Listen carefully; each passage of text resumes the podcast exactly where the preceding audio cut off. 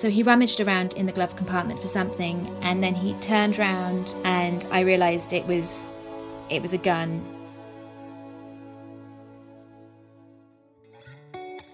From Stylist, this is Nobody Told Me. Stories of life, love, grief, success, and failure, and the lessons learned by the women who survived to tell the tale. I'm your host, Lisa Smosarski, editor in chief of Stylist.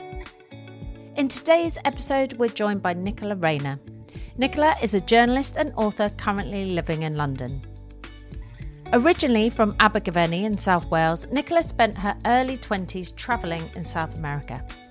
On the final leg of her travels, Nicola found herself in her dream city, Buenos Aires in Argentina, a country she says she instantly fell in love with.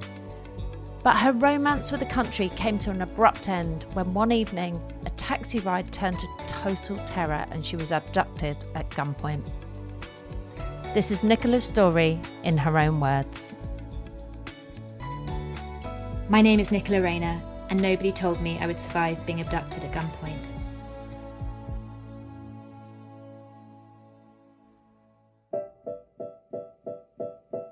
I've always found dancing to be very freeing. It makes you feel good and it makes you feel like yourself. I had done ballet lessons uh, when I was a child, and I'd done a little bit of Scottish dancing as well, which is which is quite different. I have to say, I wasn't very good. I'm not naturally terribly elegant or graceful. I've always been a little bit shy and quite bookish. At school, I worked really hard and I studied really hard. And I suppose dancing is one of those ways of letting go and letting go of all of that and getting out of your head and being in your body. Be honest, I always knew that I wanted to be a writer, that that was the thing that I wanted to do the most. But I I studied classics at Oxford. I think in truth I would have liked to have done English literature or creative writing, but I'm not sure I had the confidence.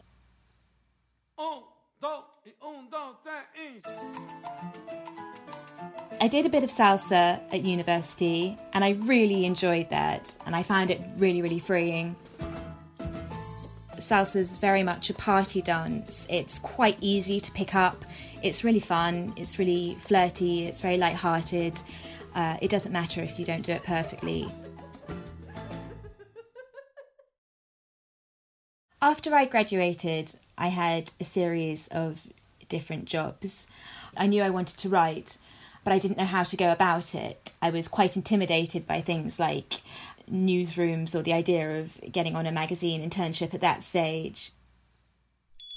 I worked for a bookshop for a while, and that was a way of being closer to books and being closer to stories. I went out to Uganda for quite a few months and volunteered at an orphanage there because it was a way of uh, making myself feel useful and helpful, I think, after feeling a little lost after university. This is a security announcement. For passengers, please make sure they have their belongings on them at all times. I knew I wanted to see South America. I always had this very romantic idea about South America and the dances out there um, the salsa, samba, the Argentine tango. I wanted to get to know these dances better. And I thought it might be an opportunity to develop my writing. I actually flew out to Ecuador. So I travelled to Ecuador, Peru, Bolivia, Chile. Then I flew up to Brazil, where I was, was for Carnival, and travelled around in Brazil. And Argentina was always going to be the last country I visited, and interestingly, was the country that I completely fell in love with as well. With my work placement on Time Out, the editor picked up on the fact that I really loved the tango, was very interested in it, and wanted to become better. So he gave me the nice job of editing the tango section. It was a really exciting and happy time, and I felt like it was a place I could really belong. When I first landed in Argentina at the airport, there was someone handing out leaflets warning about the dangers of taking taxis in the city. Uh, and I remember glancing at it, sort of shoving it into my handbag and thinking, I'll probably be all right. I'd been traveling for quite a few months then, and I sort of thought I had the savvy, uh, you know, to be able to tell the difference between a dodgy taxi and uh, and a decent one.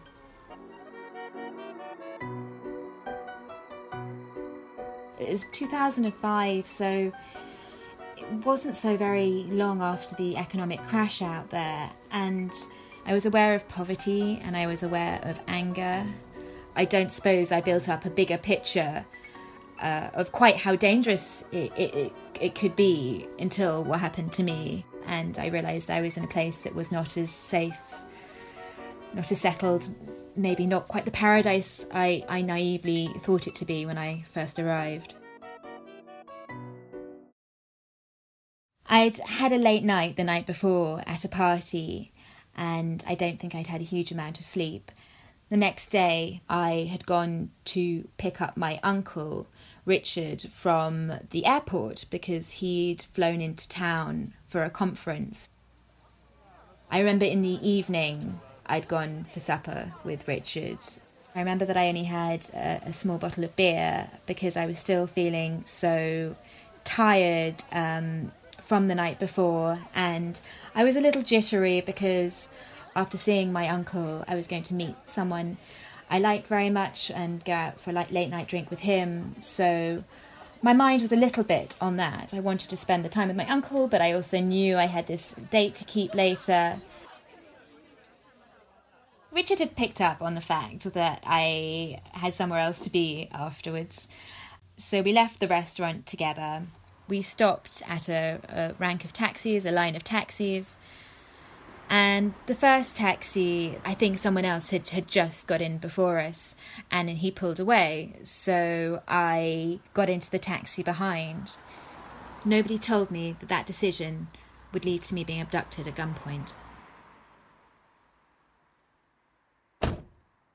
I was really lucky because I knew Buenos Aires very well by that stage. I'd been living in the city for a few months. So I knew the route he was taking me on was a very strange route. So I started to ask him where we were going or, or what direction we were going in. And he kept sort of fobbing me off and saying, one more block and then we'll turn, and another block and then you'll recognize it, that sort of thing. And for a little while, I, I tried to settle down and just think he was taking me on this circuitous route, possibly for a higher fare. I think on the one hand, I'd been thinking, this doesn't feel right, this doesn't feel safe. But on the other hand, I'd thought, well, you're a bit tired, you're a bit nervous, you you could have read this wrong. He stopped at a traffic light, and I suddenly realised I really didn't feel very safe at all, and that he'd been fobbing me off for far too long. And I remember going to open the door, just thinking suddenly that I needed to get out of the situation, that it wasn't right and I remember going to open the door on my right, and he turned round and manually locked the door. He just turned round and locked it, and I knew then that something wasn't right at all, that he was trying to keep me in the car. So he rummaged around in the glove compartment for something, and then he turned round as if to pass it to me. I put my hand out as if to receive something, and I realised it was it was a gun.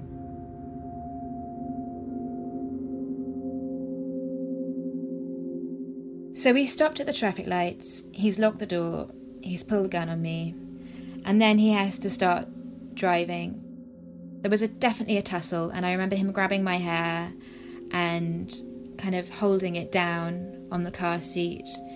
I remember at one stage, I imagine earlier, picking up my mobile to try and call someone and him throwing that away from me, throwing it across the car. And then it's quite fragmented. The next thing I remember really clearly is being on quite a busy road, an autopista like a like a motorway with many lanes of traffic sort of starting to go out of town.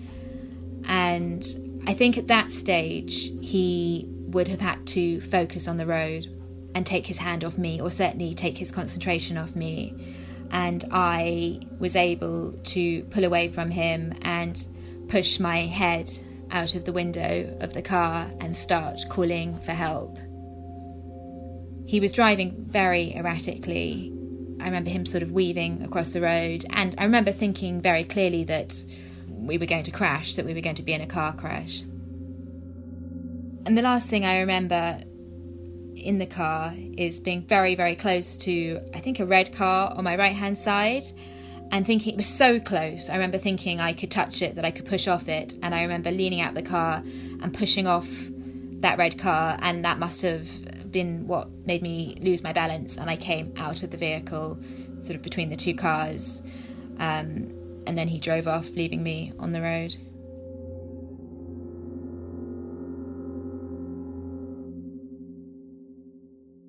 I got up and I crossed a couple of lanes of traffic, and then I, I fell to my knees in a sort of prayer position to flag down uh, other cars. Something that I realised later that the reason I fell to my knees was because I couldn't stand because I'd broken both my ankles. I'd also cut the back of my head quite badly, so I had blood all over my face, so I must have looked pretty terrifying. I remember very much the view from lying on the tarmac and looking up at everyone. It was, it was quite a strange view. And I remember one quite young man holding my hand and talking to me and just being human and kind and reassuring me and asking me what, had happened. And that, uh, it was just such a, to this day, I'm just so grateful for him. I don't know how long we were all there together before the ambulance came. I remember I really didn't want to get in the ambulance. I felt very panicky about being put on the stretcher and restrained because of what had just happened to me. I really didn't want to be in an enclosed space with strangers again. That's my only memory actually of the ambulance before I before I got to the hospital.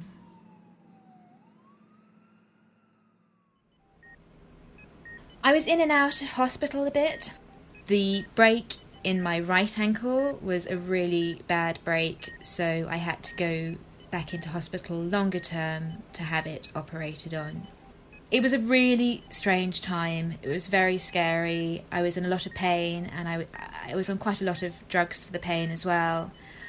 I was just so lucky to have my uncle with me and my friends around me. I had a visit from the police in the middle of the night which was quite strange. Right in the middle of the night, they came to visit me and were quite odd and quite aggressive and uh, registered the incident as a robbery because he'd driven off with my handbag, which I I still feel is very much a misrepresentation of what happened. I also heard in the hospital in those days afterwards that someone had stolen a radio taxi that night. So it always occurred to me that he could have been someone who, you know, an opportunist who'd stolen the car um, and just gone out to see what he could get. I don't know exactly what he had planned for me, but I'm quite disciplined about thinking about what could have happened next. I, I don't really let myself too much because it's it's too frightening, to be honest.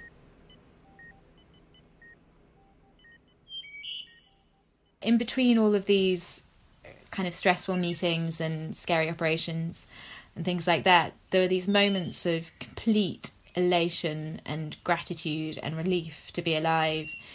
I remember the sky being this bright, bright blue and uh, the the houses outside being these elegant sort of white townhouses and the, the white of the townhouses against the blue of the sky and hearing old men chatting on their balconies to each other outside and drinking their morning coffees, and I felt very alert and alive to the world and all its beauty, as well as obviously all the, the, the, the terrible things that had happened to me as well. It was a strange uh, roller coaster of emotions.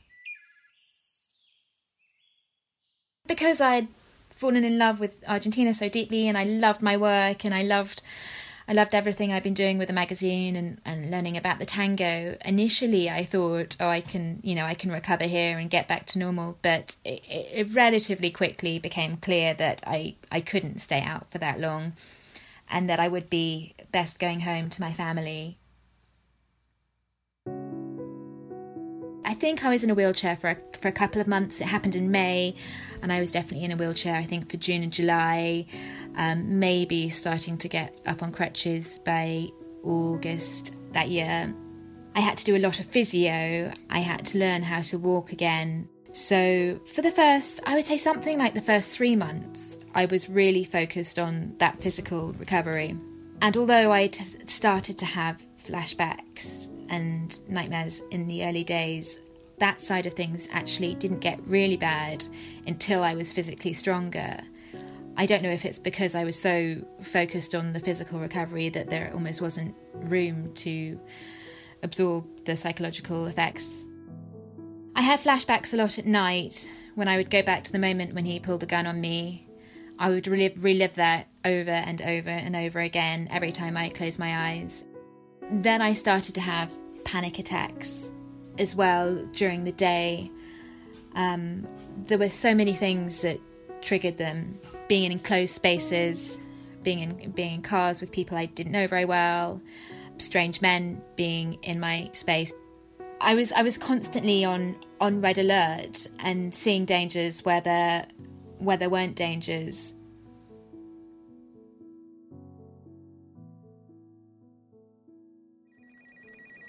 I'd gone to the Citizens Advice Bureau.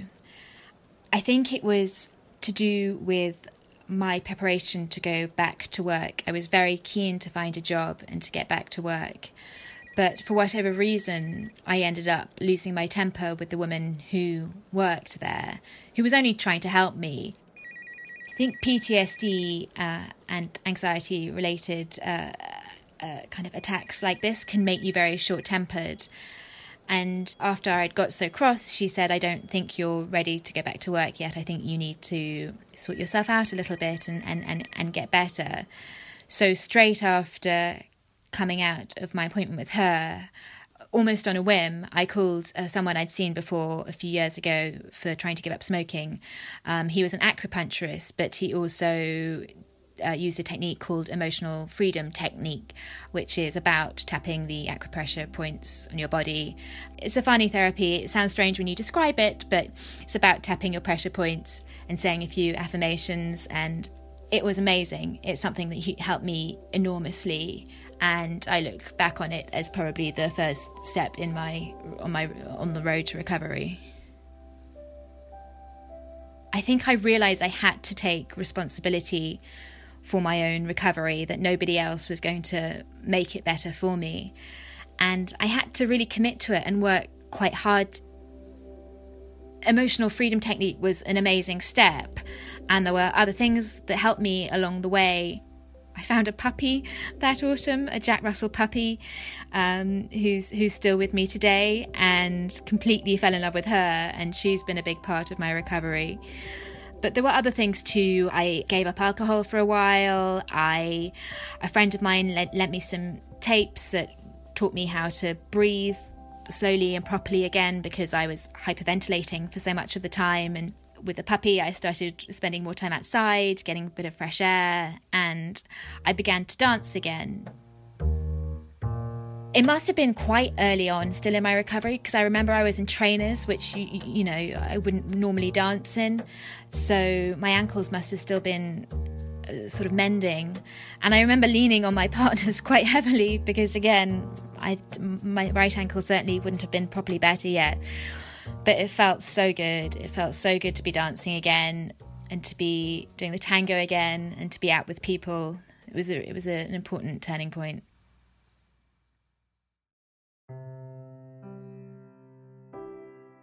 I realised because of what happened to me how fragile life is and how thin the line is between terrible things happening to you and them not happening.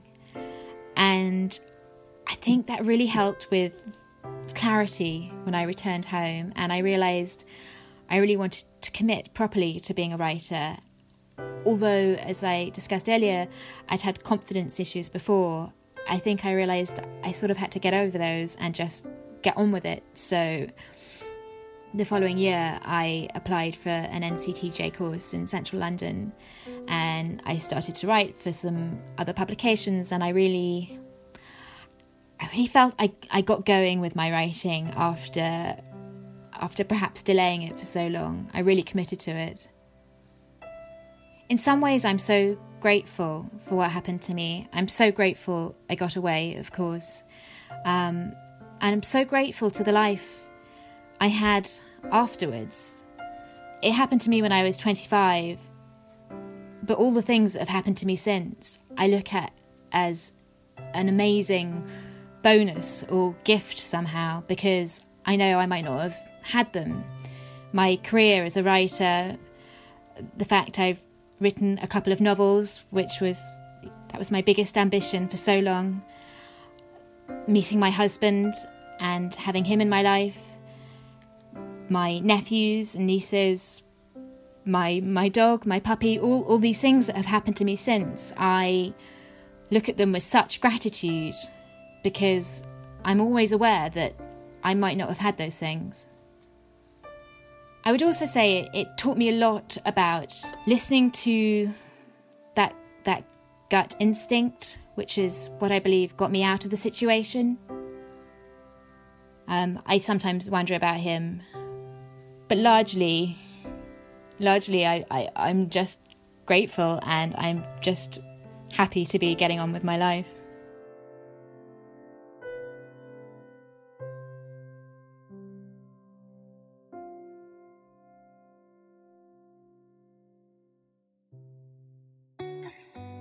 You're listening to Nobody Told Me. I'm your host, Lisa Smosarski, and you've been listening to the story of Nicola Rayner. Nicola's story is a stark reminder of how quickly life can take an unexpected turn. Although it's highly unlikely most of us will ever be the victim of a violent crime like this, her story is an extreme example of how unpredictable the path of life can be and why we all must be ready to adapt and change. For most of us, this unpredictability will probably relate to far more mundane matters. From our careers, either through redundancy or perhaps a new opportunity that will take us elsewhere, to our romantic relationships that so often blossom or break when we least expect it. Unpredictability, it seems, is the one constant in all our lives. And never have we felt that more than in a year a pandemic changed life for every single one of us around the world. If there's one thing I've learned through adulthood, and more recently in 2020, it's that our ability to adapt to and even expect change in whatever shape it comes to us will help us to navigate life. Not many of us can truthfully say how we would respond in Nicola's situation, but undoubtedly her quick thinking was critical to her survival. In the cold light of day, it's hard to imagine you would ever have the courage to throw yourself from a moving car onto a motorway or to attempt to walk with two broken ankles. But as Nicola's fight or flight instincts kicked in on that motorway, she proved that when we least expect it, our bodies and our minds can do remarkable things. And her story of survival is just that remarkable. The abduction is now something that will always be part of Nicola, from the long lasting effects of PTSD that she has had to learn to manage but that will always be part of her, to the way that she now looks at the world. Nicola has lived through something that most of us will only ever understand from watching a film or reading a book, but she has been forced to look death in the eye. It's hard to imagine any normality after such a terrible thing. So it's both incredible and inspiring to hear that this horrible, horrific event also became the catalyst for something so positive for Nicola to grab hold of her dreams, the ones she had suppressed for so long through fear of rejection or failure, to become the writer she knew she could be. And it's that that I take and learn from Nicola. Chase your dreams, give it a go at least, and don't wait until tomorrow because we never know what tomorrow will bring. Thank you so much to Nicola for joining us on Nobody Told Me and sharing her story. Nicola's debut novel, The Girl Before You, was published to great success last year and is still available from all bookshops. Her second book, You and Me, is released on October the 1st, 2020. Sadly, this is the final episode of this series of Nobody Told Me. But don't forget, you can go back at any time and listen to the incredible stories told in this series, including those from author and influencer Candice Brathwaite, fitness guru Lucy Wyndham Read, and Paralympian Kadeena Cox, as well as many more brilliant, inspiring women. And thank you to every single one of them for sharing their brilliant stories. We would still love to hear your thoughts on this series of Nobody Told Me and the incredible stories shared by our guests. So please do leave a rating or review in the podcast store. And if you have a story and the lessons you learned from it that you want to share in the next series of Nobody Told Me, or you know someone else whose story we should share, email ntm at stylist.co.uk. For more inspiring stories from women around the world, visit stylist.co.uk. Thank you so much for listening to this series of Nobody Told Me.